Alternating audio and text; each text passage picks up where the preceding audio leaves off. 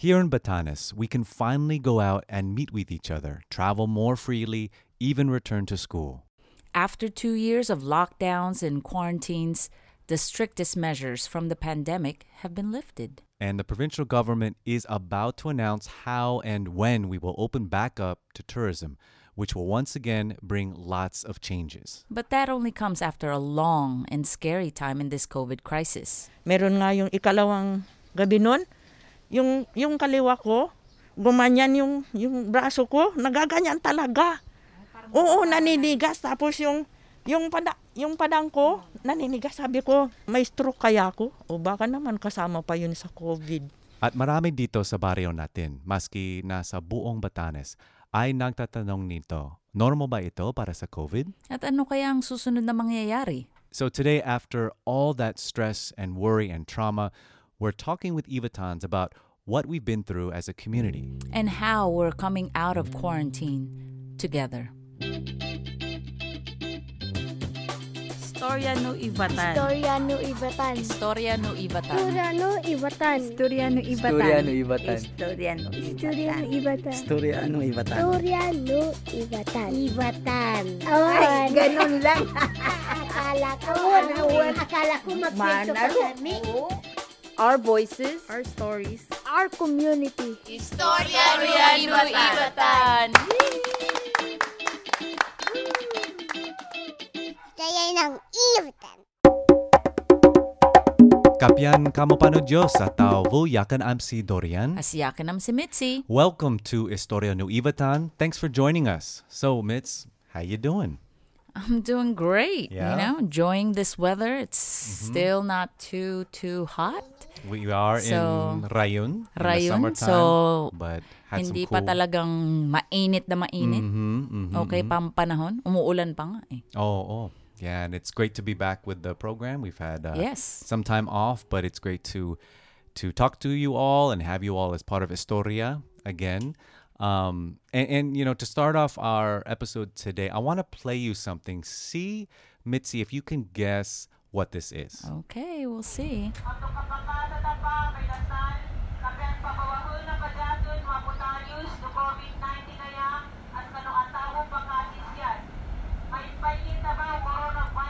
Um, I think that was the beginning of the end. Beginning of yes, the beginning of the end is one way to think of it. That that's the uh, bandilio from March 18th, 2020. That's when we were leaning out our uh, window up here in our house, and we first heard the the announcements first came about the COVID crisis and all the restrictions that we were putting in place here in Batanes, and um, and we had no idea that it was going to extend this long. Right? That's two years ago. Um, actually, it's a little more than two years ago now that we've been living with this pandemic um, in Batanes and, of course, all around the world. And and in March, just last month, we dropped finally we dropped down to alert level one for the first time since the pandemic began. But just a short time ago, things looked very different. In the last week of January, we in Sabidug registered our very first case of the pandemic. Yeah, we, we had gone two years without a positive case in our Which village. is a real feat. Yeah, and and we felt very fortunate Yeah. and blessed. Um, but then we got hit hard. Our little daughter got a positive test, and so did we. And so our quarantine began. Yeah, and shout out to the nurses, to Dakabana, and all the staff at the RHU for for coming here and going to all the houses and all their important work during the crisis. And our neighbors and family who brought us ampalaya, Oh, yeah. bahusa, mm-hmm. fresh fish, the best medicine. The best medicine for mm-hmm. sure. And we needed it. You know, when, when your child comes to you and says her body hurts, she's having trouble seeing, her eyes are blurry. I mean, you know you need to take this seriously. Hindi lang trangkaso ito. Yeah, I shudder. I shudder I know. thinking about those days. Uh, yeah, and it wasn't just us. From the last week in January, things spread quickly in Sabidug. Diyos ko, sabi ko, ang hirap, ang hirap nito, sabi ko. Kung anong mangyari sa kanila, ano kayang gagawin ko? Sabi, talagang takot ako, kinakabahan, di ako makatulog. Yan si Eli Bacasejos, katuhong namin dito sa Savidug. Kinailangan niyang mag-quarantine kasama ng anim na bata, kabilang ang kanyang anak na babae na si Jessa. Lahat sila ay natulog sa iisang kwarto habang nakaranas ng lagnat, ubo at hirap sa paghinga. Tapos yung kay Lord lang ako humihingi ng tulong na wag mo, sin- wag mo silang pabayaan, wag mo kaming pabayaan Lord na may mangyari sa amin dito na masama. Kasi lagi kong iniisip yung balita na, di ba, namatay ng COVID, ganun. Inalagaan silang lahat ni Ellie, kaya napaka-busy ng kanyang mga araw. Nagumigising ako pag minsan alas 4 kasi nung mag-exercise ako. Tapos mag-init ng tubig. Tapos man, dire-diretso ko na yan, magsaing, magluto ng, pag, ng ulam namin kasi si Nicole, tsaka yung anak ko, ako, yun, nagluluto ako ng pagkain namin, yung mga ibang bata, dinadalhan ng mga magulang nila ng pagkain. Tapos pag ano na, nadyan na yung pagkain nila pag ah, mga 6.30. Sabi ko, gising na kayo, kain na kayo. Sabi ko, nung hindi na sila malala may sakit, pero nung may kasakit, nung talagang nilagnat sila. On, kundam, pero ayaw nilang kumain. Wala daw gana. Sabi ko, pilitin yung kumain kung gusto nyong gumaling. Kasi kung hindi kayo kakain, iinom kayo ng gamot, hindi yan tatalab, sabi ko. Ang anim na bata na naging kasama ni Ellie ay may edad na walo hanggang labing tatlong taon gulang. Dahil sila ay nalantad sa mga unang taong may sintomas ng COVID, kinailangan nilang mahiwalay, mag-quarantine. Ang kanilang mga magulang ay sumuporta sa kanila araw-araw sa pamamagitan ng pagdadala ng kanilang mga pagkain. Nanatili sila sa kanilang quarantine site hanggang ang ilan sa kanila ay nagpositibo sa COVID. na may problema at may sipon. Kasi kung may sipon, hindi na makahinga. Masyado nang parang hindi ka makahinga, parang mahimatay ka na sa ano, sipon. Yan si Nicole Haro, pamangkin ni Ellie at isa sa mga batang na quarantine. 13 na siya. Yan ang mga naramdaman niya. Ngunit lumala ang kanyang mga sintomas. Tapos, yung ano, nakaubo ako at sipon. Tapos, ni-swab ako positive. Nang maging positive siya, she feared for the worst. Natakot po kami. Kasi, ano, baka mamatay na ako tungkol sa COVID. Masikip ang kanilang tulugan, mahirap matulog, karamihan ay dahil sa ingay ng ubo. Pero may isa pang dahilan.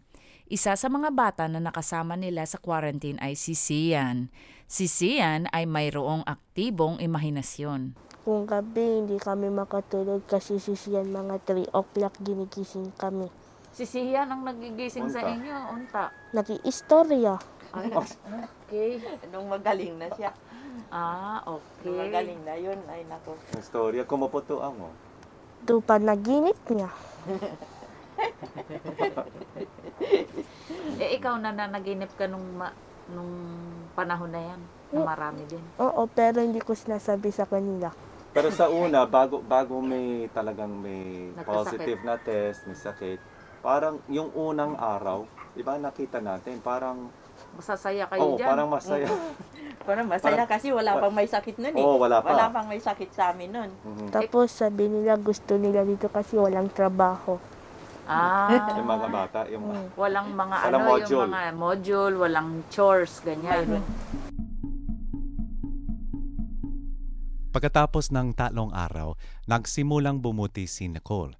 Pero ang sariling anak ni Ellie ay iba. Naging malubha siya. Talagang nakahiga lang siya. Yung, parang siya yung pinakamalala malala sa kanila. Tapos Diyos ko naman, lagi ako, Lord, sabi ko ganun, maawa ka na, maawa ka sa amin, ganun, ganun. Tapos, wag mo naman akong, ano na, magkasakit kasi, kawawa yung mga bata kung pati ako magkasakit ako. Yung, parang si Lord na lang ang lagi kong inaano, hinihingian ng tulong na sana gagaling na sila, ganun. Yung hindi sila matagal magkasakit. Sanay si Ellie na mag-alaga sa iba pero natakot siyang malaman kung siya ay positive din. Ayaw niyang magpa-test. Parang kung malaman ko na positive ako, ang iniisip ko mamamatay na ako. ko. So ang iniisip ko, habang may sipon ako, labanan ko, inom ako ng mga maaasim, tsaka nagbavitamin, tsaka lagi ako nag-exercise tuwing umaga, nagja-jogging ako dun sa kusina. Yung mga ganon-ganon lang ako. Sabi ko, malakas ako. Sabi ko, hindi ako magkakasakit. Sabi ko, ganon. So, hindi ako na swab test, pero lahat sila positive. Pero nakaroon siya ng matinding lagnat at lumupa ang kanyang sintomas. Lumipat siya ng quarantine site at doon mas lumala ang kanyang karamdaman. Parang lulusot yung mata ko. Tapos yung, ang takit talaga ng ulo ko. Yung tainga ko, parang, ah, ganun. Tapos sabi ko, hindi na, hindi naman ako, sini, ano, yung inuubo. Pero yung pakiramdam ko, barado yung ilong ko, wala na akong pang-amoy, walang panlasa. Sabi ko, eto na siguro, sabi ko ganun. Tapos nanginginig talaga ako nung gabi na, sabi ko, hilutin niya ako. Sabi ko, o sige tita. Hinihilot nila yung leeg ko, si Jessa sa ulo ko, si Jessie sa may paa ko. Tapos, sabi ko, eh, ano, itabi, itabi niyo sa akin yung mga gamot sukat saka no, tubig kasi ano, iinom ako every 4 hours ng panglagnat. Sabi ko nga nung kasi ang taas talaga ng lagnat ko. Si Ellie ay 51 at nag-alala siya dahil umiinom siya ng gamot para sa high blood niya.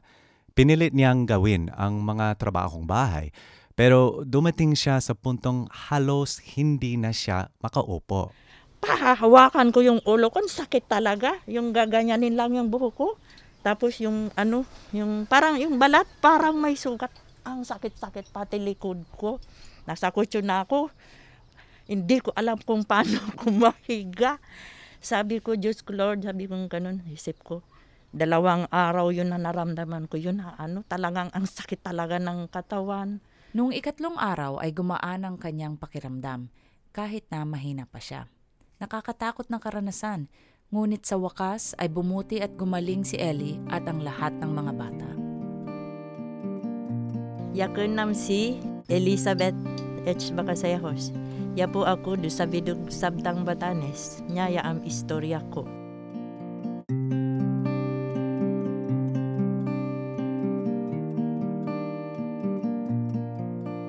Istorya no Ivatan. Istorya no Ibatan. Istorya ng ibatan. Istorya Ibatan.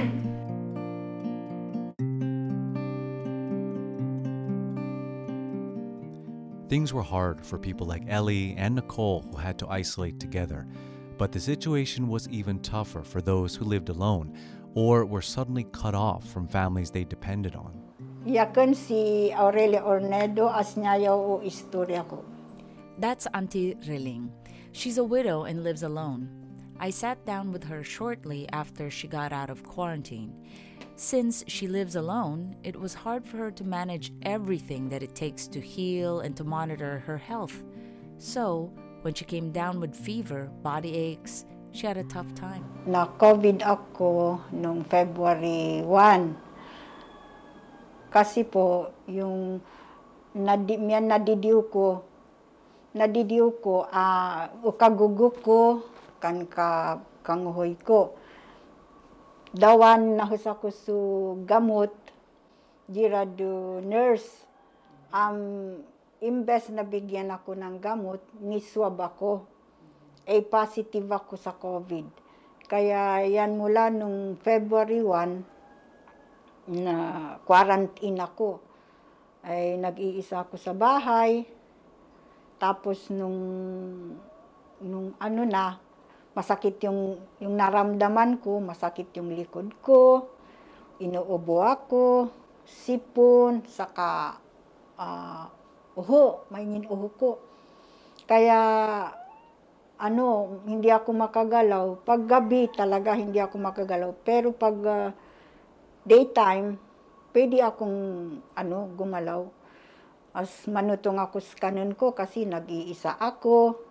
Kaya yung anak ko, minsan, turuhan, turuhan dayakan sa kanon ko. Pero hindi sila makalapit kasi may harang ako. Kaya nai naichatangi ako do bahay ko kaya diyan ko naranasan yung nag-iisa ah, may maganit Ta, kaya marami ang namamatay dahil doon siguro.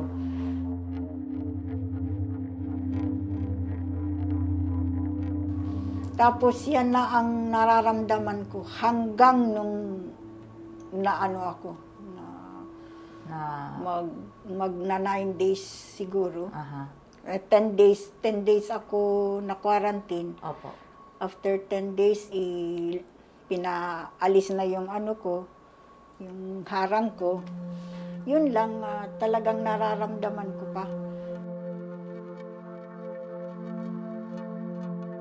Kasi sa isip, pag-iisip mo, ano, ito na pa ba yung katapusan ko o ano, yung pagganyan, eh, yung parang stress Opo. na, na ano ka, pag, ah, paggabi, eh, nag-iisa ka, wala kang kasama.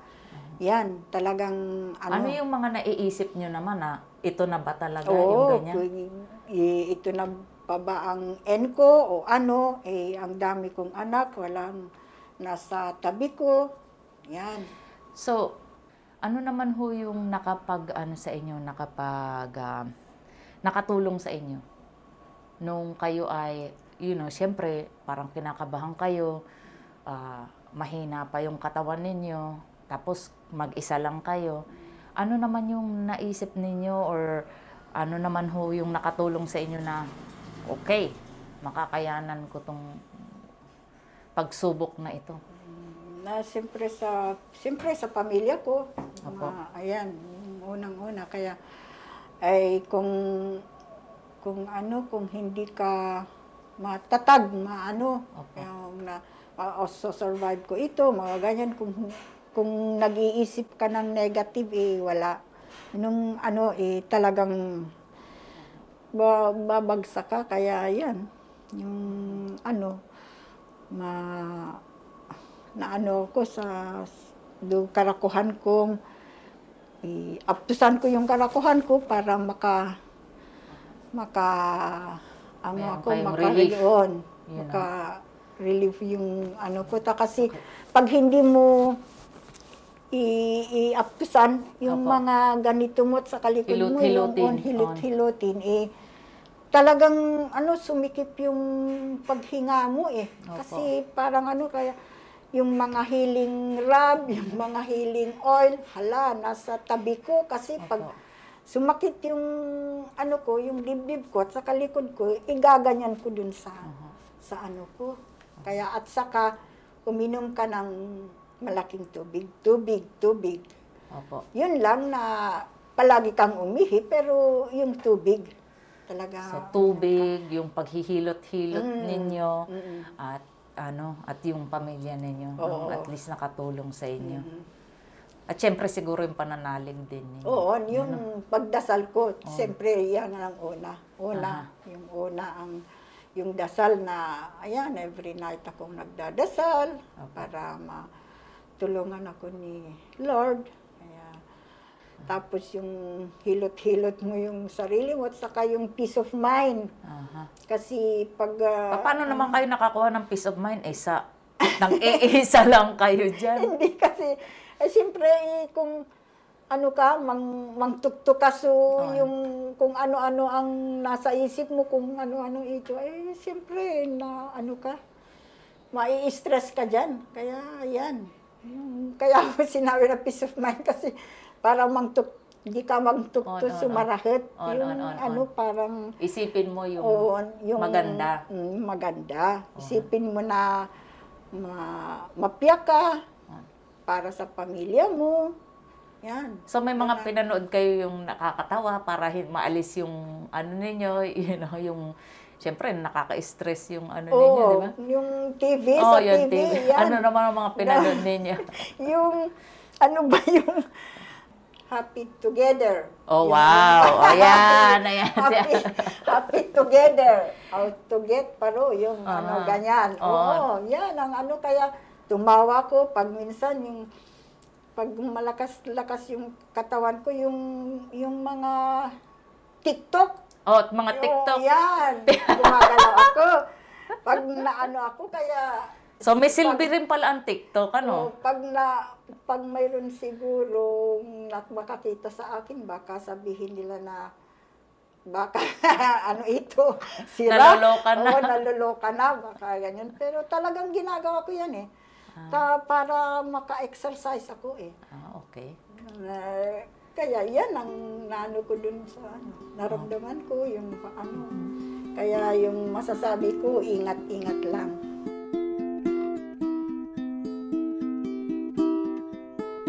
And I ask Auntie Reling one more question. What should we all do to keep ourselves and each other safe and protect our community? Sa akin, eh, magtulong-tulong tapos sundin yung mga protocol para maano natin yung hawa-hawa. Kasi pagdating dun sa mga ganyan na ano, eh, kung hindi tayo sumunod o ano, eh talagang hawa-hawa yun eh. Ayan, tapos mag, ah, mag ano ng face mask, yan, yung distancing, para maiwasan yung mga ganyan na sakit. Kasi yung paghawa-hawa ay talagang talaga grabe sa atin nung ano eh talaga, talaga tuloy-tuloy eh. Wow, Mitz. Uh, Auntie Verling's experience sounds intense and, and scary. And, you know, we're just so grateful that she recovered and, and she's okay, though she did say that she still feels the effects of COVID at times. And that reminds me, I've heard people say, you know, it's just trancaso. And, and you know what? If you're lucky, the COVID symptoms that you'll experience are similar to the flu. However, trancaso doesn't lay you down this hard. It doesn't attack your organs. It doesn't send you to the hospital. Yeah, we need to take this seriously. You may be lucky to have a mild case, but you can still pass it along to your loved ones mm-hmm. or neighbor. Think about your auntie who takes medication for their maintenance, or your apo who is too young to get vaccinated. Right. I mean, we have a daughter who's not yet five, right? Yes. So she can't get vaccinated yet, and and those in her batch at school, Mm-hmm. right? So they're relying on all of us to help To protect take them. care of them. Yeah. Yeah. And this will only become more important as we open up our islands to more visitors and to tourists again. So please wear a mask. That's an act of kindness and caring for your neighbors. For your Kadyan, we, we pride ourselves as Ivatans as cooperative, community minded people, right? We hear that all the time. So let's show it. This is the time. And get vaccinated. Get your booster, tell your RHU if you're not feeling well, and don't spread it to others. Yeah, together we can get through this. As Ante Riling said, if we don't work together, this pandemic will continue and we will be the ones who suffer. And just before we go, we'd like to dedicate this episode of Historia to our Kadyan who we lost due to the pandemic. In Batanes, we didn't have the high casualty rates of other places in the Philippines, mostly because many of us got vaccines and, and we were protected. But sadly, we still lost loved ones to COVID. So, to the families, we extend condolences. And to those who passed, we say rest in peace. Diyos machivan, naalaala namin kayo. And thanks to all of you for listening. If you're new to Historia, welcome. If you've been with us since the beginning, we're so glad to have you and we'd love to hear from you. Now that our islands are opening back up to visitors and tourists, what are your thoughts?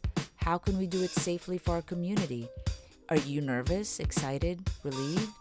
Check out our Facebook page. Just look up Historia No Ivatan and drop us a message. Yes, and subscribe to Historia on iTunes, Spotify, or wherever you listen. And post a review and drop a comment there too. It helps others find the podcast and join our community. In the meantime, makaihawa ka mo at tawo. Mamadaan mirwa, mirwa, Diyos Diyos mamahas. mamahas.